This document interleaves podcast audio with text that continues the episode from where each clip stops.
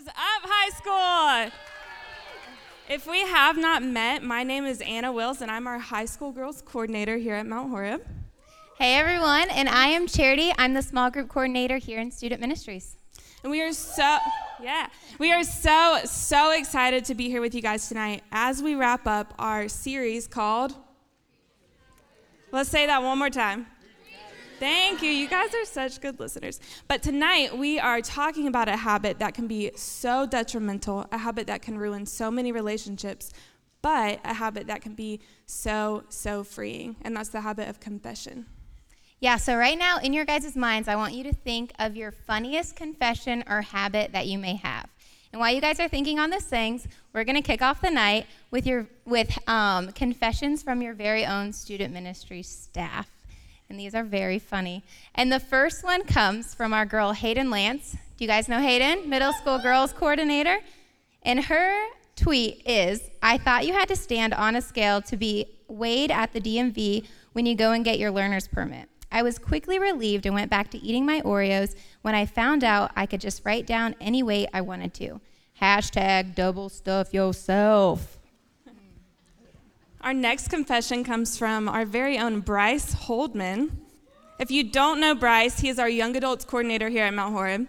And he said, when I was 2 years old, I was at Disney World and I heard a loud toilet flush and it scared me. So now I plug my ears when flushing the toilet because it sounds louder to me than it actually is. Mm-hmm. Hashtag flush game strong. And our next one comes from our very own Trevor Miller. And he says, I smell my shoes before I put them on each time. Not sure where it began, but it's probably something I need to stop doing. Hashtag trick or treat smelly feet. Oh. And last but not least, we have a confession from the one and only Daniel Savannah's wild stallion. And he said, someone once told me that it was okay to not shampoo your hair every day. It makes it look more natural and healthy. They said 2 to 3 days was the way to go. I've definitely made it a week. Hashtag Styles Hair Care. Now, these confessions and habits are really funny, but tonight we're going to dive a little bit deeper. And before we get into defining what confession is, we're first going to talk about what the opposite of confession is. Yeah, so this opposite habit of confession is keeping skeletons in the closet, which is the title of our message tonight.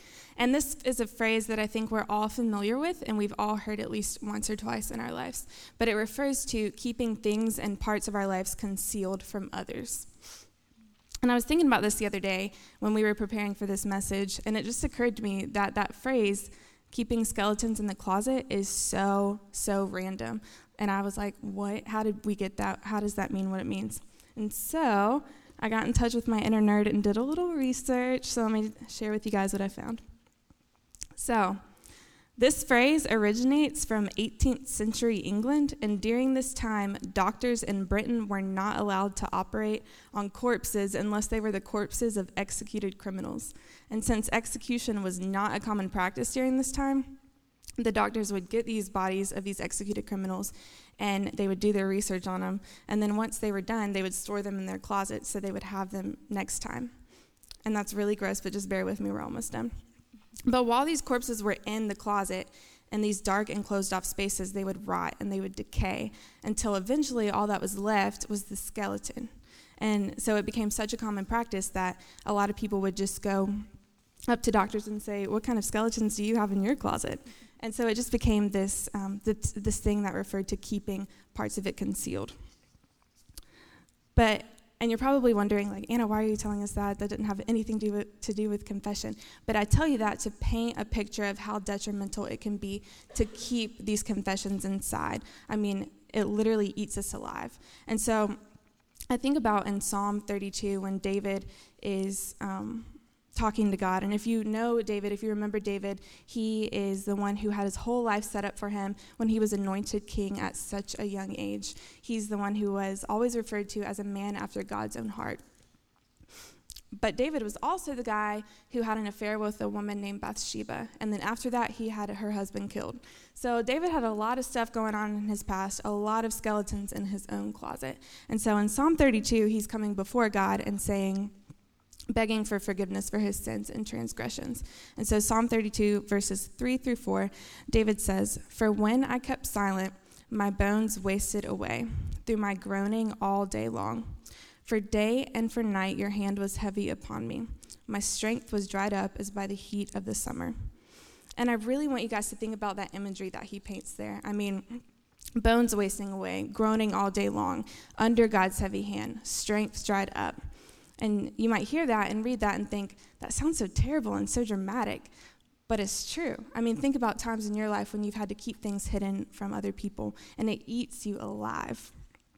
And the thing is, we've always done this. We've always kept things from other people and kept secrets. And we see in Genesis, Adam and Eve, what's the first thing that they do after they sin? They go and hide, and God comes after them, and they're hiding. And we live in such a concealed world. I mean, girls, the makeup industry in our world is a billion-dollar industry, and that's a billion-dollar industry dedicated to helping women cover up their true selves. And then there's social media, which is riddled with fake accounts. And I know Finstas or fake Instagrams, for those of you who don't know, are super cool, and just about everyone in this room probably has one, and they can be funny. But people actually have fake accounts on social media to hide from their realities. And so my question about this is, if God already knows all of the ins and outs of our lives, and he already knows every single thing that we've done, and he's supposed to be the most powerful being in our lives, then why are we hiding this from him? Why are we hiding this from anyone? And I think the answer to that is because we have learned to fear man more than we fear God. And by this, I mean we care more about what the person sitting next to us thinks than we do what the almighty judge of the universe thinks. And that's not okay. And so because of this, we've learned to hold stuff in. We keep things concealed. We keep all of these skeletons in our closet. And this is why we have students and friends who make such a terrible mistake at the age of 10, and now they're 16, 17, or 18, and they are broken, and they are drowning in their guilt and their shame. Yeah, and I think a lot of times when we think about why don't we confess these things, why don't we speak up about the things in our life that may not be so good, the things that we struggle with. And I think it goes back to Adam and Eve in the garden. So whenever they sinned, they didn't just come out and talk about it amongst each other. They didn't go to God and talk about what they had done. What they did is they ran and they hid. And one thing that I know that Satan loves to do to us is to trick us. And he wants us to isolate ourselves. And isolation is toxic. And whenever we have shame and guilt in our life, I feel like a lot of times we have the tendency to hide it, to stuff it, to pretend like it does not exist, because that's easier. But there's this quote that I heard from Brené Brown one time, and it says, "If you put shame and guilt in a petri dish, it needs three things to grow: secrecy, silence, and judgment." And so when you think about that, if that's what it needs to grow, then what does it need to not grow? So something to stomp on it, to make sure it doesn't have any more growth in your life. And I think the answer is to expose that secrecy, to speak up about the silence, and to not fear judgment. And if there's one thing I know, like, God is the loving God, and he's not going to hold those things against us. But I think Satan, he uses his tactics against us, and he will make us hide from these things. He'll make us put them away, put them in our closets, and that's kind of where we get the term skeletons in the closet when we talk about it, is what are those things that we choose to not think about, not talk about, and maybe they're things only God, Satan, and yourself know. And since we're diving deeper tonight, and we're going to talk about confessions, Anna and I both are going to share stories about things that we've struggled with in the past, and so Anna's going to share.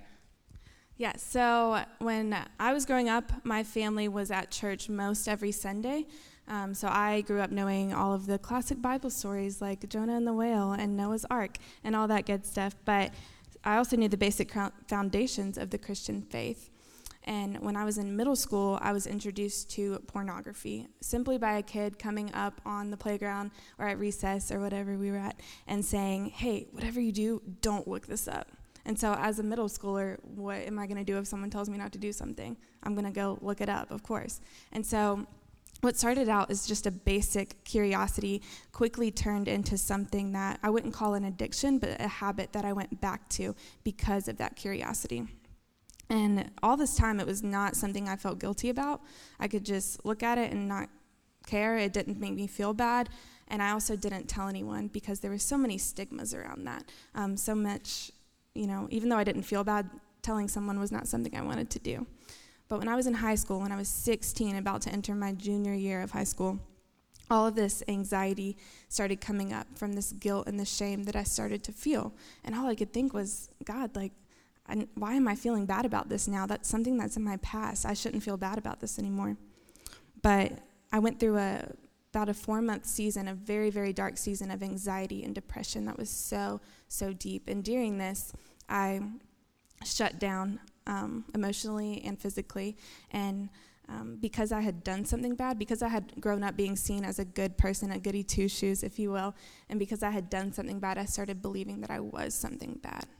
And so because of that, like I said, I shut down. And so I stopped eating as much. I wasn't taking care of myself. I stopped fixing my hair every day. I wasn't dressing like I really cared. And because the truth is I didn't. I stopped loving myself because of this mistake, I didn't feel worth it anymore. I didn't love myself anymore, and I didn't think anyone else should either. And so because of all of that, I got to the point where I would lay in bed and say, God, I don't even care if you wake me up tomorrow morning. I don't want to, because of this shame and this guilt and just how detrimental I felt. And so, like I said, this was not something I talked about. My closest friends and my family had absolutely no idea, and I kept up this facade of being this happy-go-lucky person who always had a smile on her face. But inside, I was absolutely broken. And just like Trevor said in week 1 of the series, I had everyone around me fooled, but I could not fool God.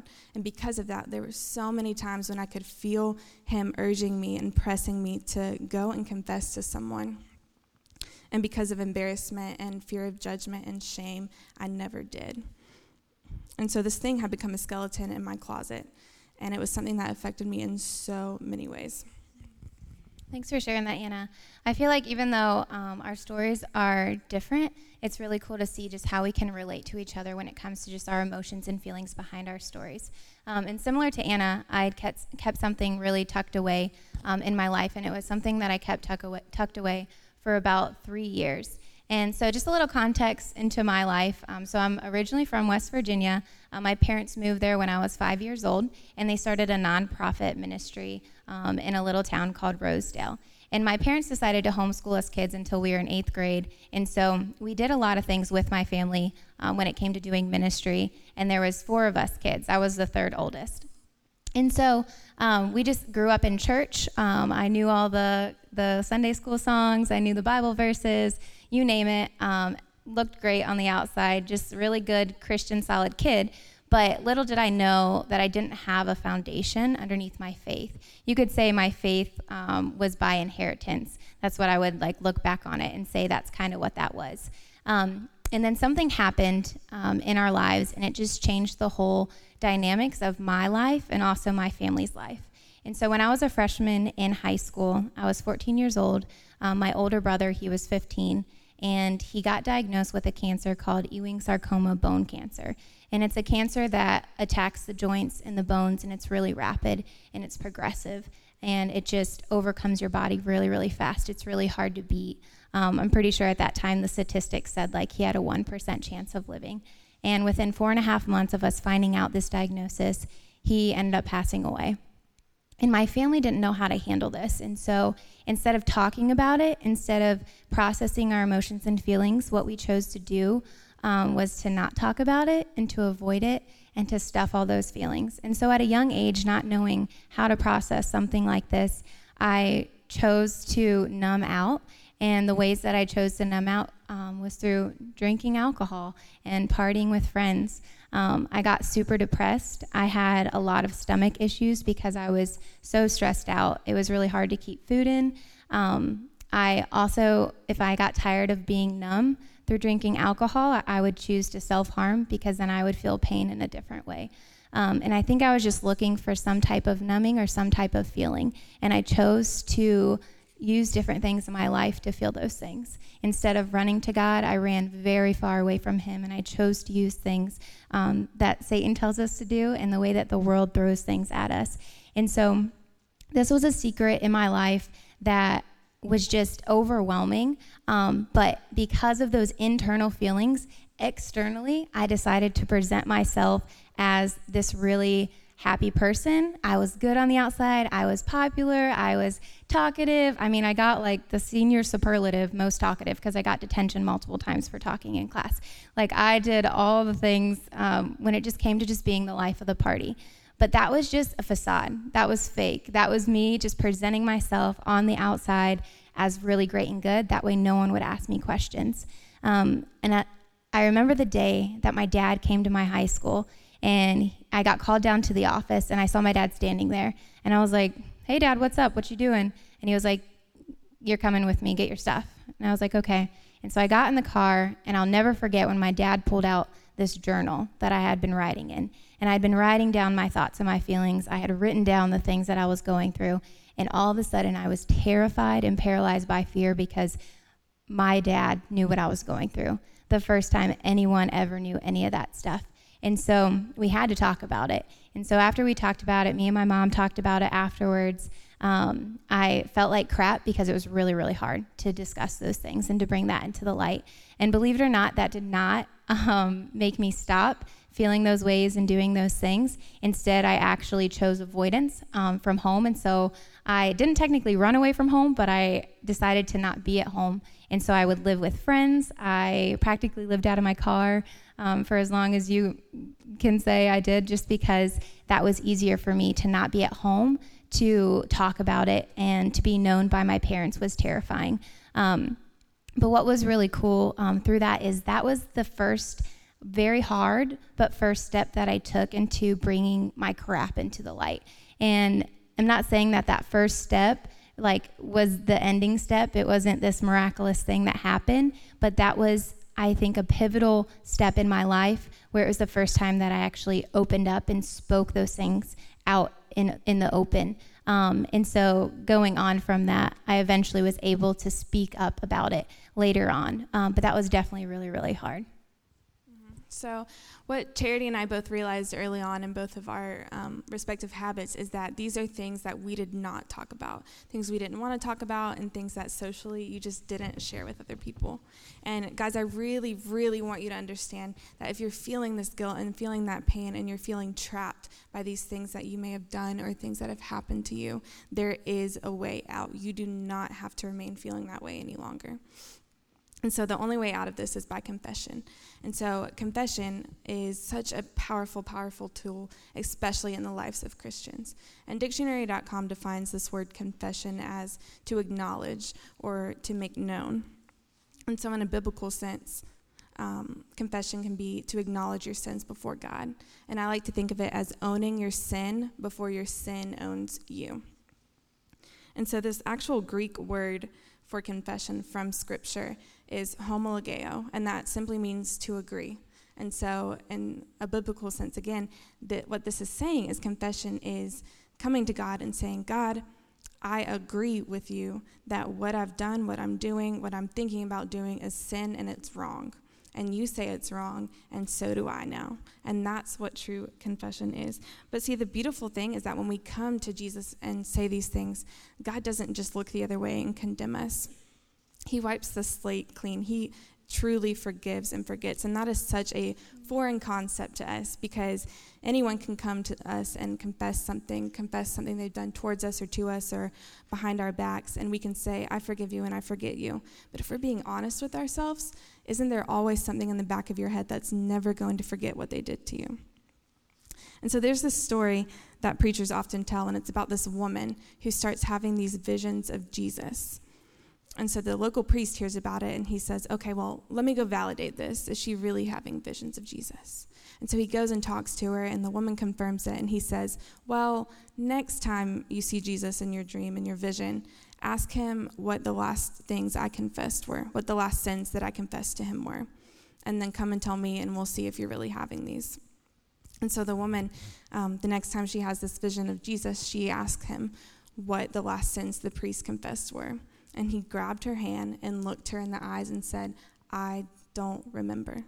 And those were the only words that he said were, I don't remember.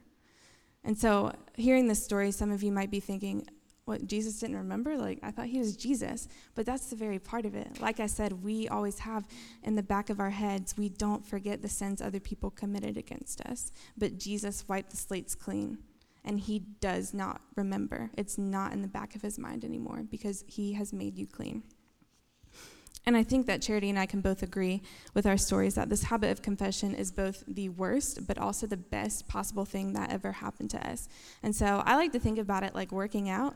And so I'll be totally honest with you guys in light of confession that I have a very love-hate relationship with exercise. And so the other day I actually went to the gym for the first time in a couple weeks. And it's not something I woke up and I was like, oh, yes, I get to run 2 miles today. It's going to feel so amazing, and I'm going to be great. It's going to be awesome. No, when my alarm went off that morning, I thought, how many times can I press snooze before it becomes socially unacceptable? And so an hour and a half later, I finally dragged myself out of bed and made it to the gym. And the whole time I was running, I was like, this stinks. I'm sore. I'm going to be sore afterwards. I just want to be doing my other stuff I have on my to-do list, knocking out this stuff. But I knew that if I really pushed through those thoughts and I really pushed through the pain, that I could do it. And because I could do it, it would make me healthier and it would make me feel better. And so it's the same with confession, though, isn't it? I mean, like, I'm not going to think in my head, oh, I can't wait to tell Charity my deepest, darkest secrets. It's going to be so awesome. No, I'm thinking, this is going to suck. It's just going to suck. That's it. But I know that if I can push through that uncomfortableness and through that terrible feeling and that pain, that it's going to make me better and it's going to make me grow. Yeah. And I think confession is just a very powerful thing. And so whenever we are confessing and bringing things to God or bringing things to each other to share about these things, like think about like our heart behind confession. Like, what are our motives? Are we doing it because we feel like we want to be a better person? Or are we doing it because our pastor tells us to and our parents expect us to? Like, what is the motives behind confession? And this is really important because if we're confessing because we want to get it off our shoulder so we can go and do it again, that's not true confession. There's a difference between confession and repentance. And repentance is feeling remorseful over these things that we've done. We're feeling convicted by the Holy Spirit. And whenever we repent to Jesus, to God, and we say, God, take these things from me, we're literally asking God to remove them, to make them gone, to not let them be present in our lives again. And there's a verse in Galatians 2:20 through 21. And it says, I have been crucified with Christ. It is no longer I who live, but Christ who lives in me. And the life I now live in the flesh, I live by faith in the Son of God, who loved me and gave himself for me. I do not nullify the grace of God, for if righteousness were through the law, then Christ died for no purpose. This verse is literally saying that we have been crucified with Christ, and that means when we confess and repent, our sins are then crucified. Like, they're dead, they're gone, they're not there anymore. And I think that is so, so powerful to know that when we ask God to take our crap, he takes it. Like, it's gone. And we are humans, guys. And so if we fail, it doesn't mean that God is then so distant from us and we can't get back to him. No, God is always there and he's ready to forgive, but our condition of our heart when asking him of those things is really, really important. And so this habit of confession is made possible to us through grace, and not just any grace, but the grace of God. And so I like the definition of the grace of God as being his unearned, unmerited kindness and favor. And so just as we sang in Reckless Love, we didn't earn it, and we definitely do not deserve it. But he does pour it out on us through an abundance of his love and his grace and his generosity. And one of the most powerful moments for me was realizing and understanding the grace that God showed me through those times in my life that I mentioned before. And so, as I said, when I was going through all of this stuff, because I was raised with a general sense of foundation of the Christian faith, I thought, okay, well, God, I'm suffering, I'm hurting, and I might as well give you a try right now. Maybe you can fix this. And so I sat there and I begged God to relieve me from my pain and my shame and all of this judgment. And initially I felt better, but after a while I still felt like there was a void. There was something missing. And God was telling me, I need you to confess to someone else. I love that you confessed to me. And you don't need to confess to someone else so they can save you, because I've already done that. But you need someone to help you with this healing process, someone to keep you accountable in the future. And so after a little while more of just pushing that away and pushing that to the side, I finally came clean and told my mom. And when I was going to tell her and I was laying it all out on the table, the only thing I could think of was, okay, well, she's not going to love me. She's not going to accept me. She's not going to see me the same anymore. Not because that's who she was, but because that's what shame and the enemy were telling me. And so that's all I could think of was she's not going to love me or accept me or see me the same. And all I found when I told her those things was love, acceptance, and no judgment at all. And she told me, Anna, this doesn't change how I see you. I still see you as my daughter. And what I love about that is it paints such a perfect picture of what God tells us when we come to him and confess things. He still sees me as his daughter. Even through all of this mess I've done, he wiped my slate clean. And so just as my mom still sees me the same as she did before all of that, and still sees me as her child, so does Jesus. And I would love to say that after I made that step, things automatically got better.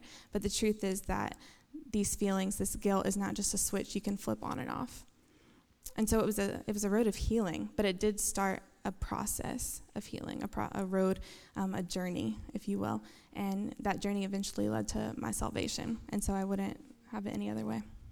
That's so cool. I love so much how Anna just shares about her mom and how she sees Jesus through her mom and the way that she loves her and doesn't judge her. And I feel like it goes back to that illustration of the Petri dish. Like if we choose to let shame and guilt be growing because of secrecy and silence and judgment, it's going to continue to grow. But she chose to expose herself and to speak up and to not fear the judgment of her mother. And through that, she was shown grace by her mom. And through that, she realized the extent of God's grace, which is so, so powerful. And I feel like in the same way, whenever I started speaking up to people and telling them about the brokenness and the hurt that I was experiencing, I saw Jesus through them. And even though in that moment, though, I did not trust God with my stuff. So I didn't want to talk to God about these things because I was angry with him. But because people that I trusted and I knew that I could share these things with pointed me back to Jesus, that's how I got to where I am now. And I think if I hadn't spoken up to other people, the healing process would have never began. And there's so much power in speaking things into the light, you guys. And I think it's so cool when we think about our wounds or our scars.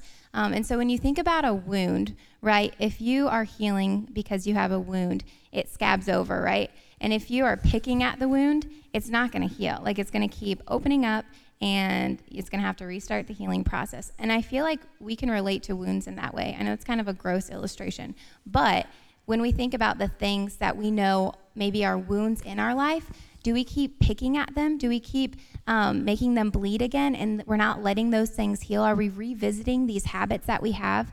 And are we not sharing them with other people to help hold us accountable? And when you think about a wound, it can't become a scar until after it's healed. And when you think about Jesus, when Jesus went and died on the cross, he was nailed into his hands, into his feet. And then he was buried in the grave, and then he rose again 3 days later. And guess what?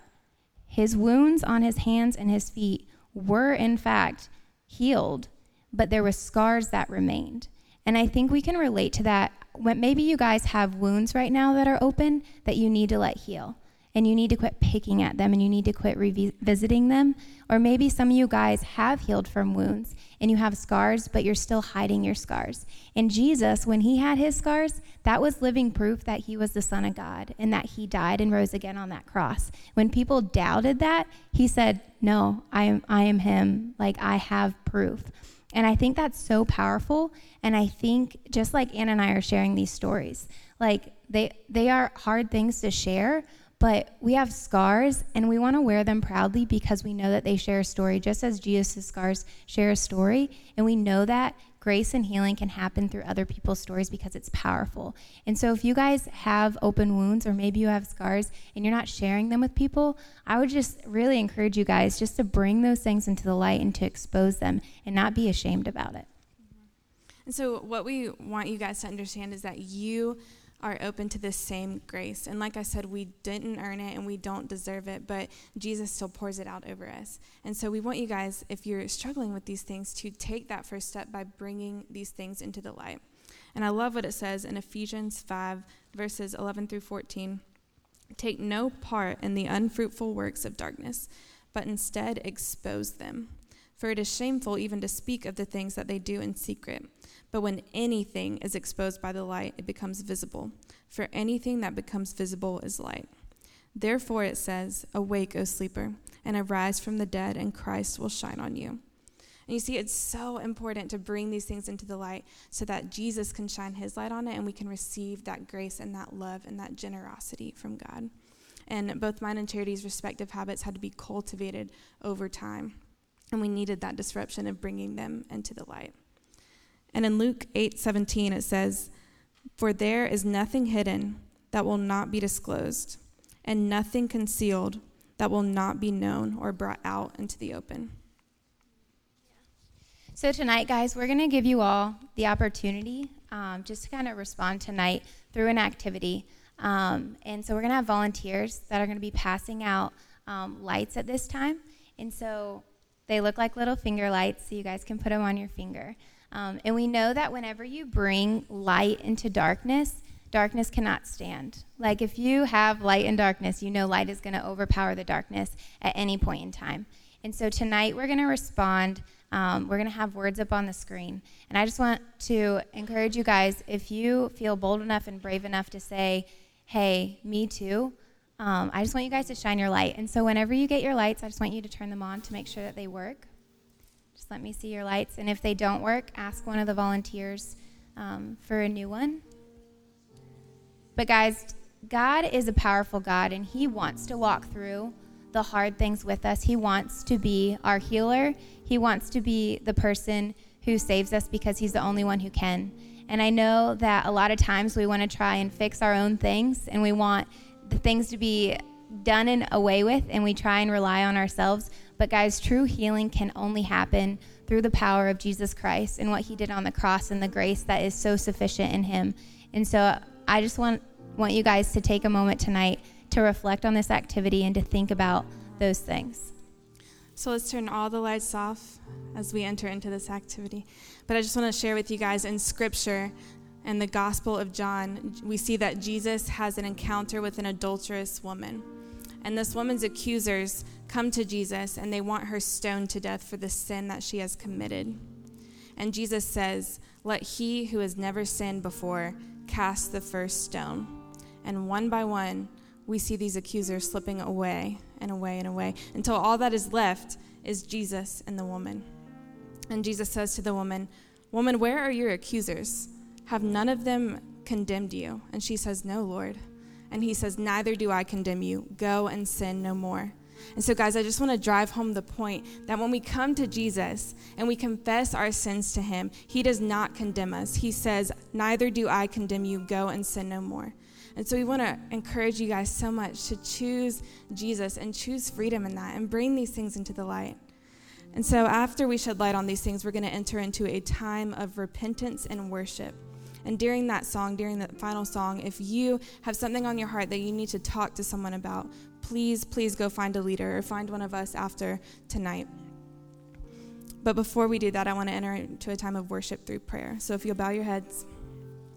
God, we are so thankful for tonight. We are so thankful for your message, Lord, on repentance. God, I just pray over tonight that each and every person in these seats was impacted and touched by this message, Lord. And I pray over anyone who may be feeling like they have something they need to bring into the light, God, that they would have the courage to get up and do so. And God, I pray over anyone who confesses tonight, God, that they would know that your grace is poured out over them, Lord. God, we love you. It's in your name we pray. Amen.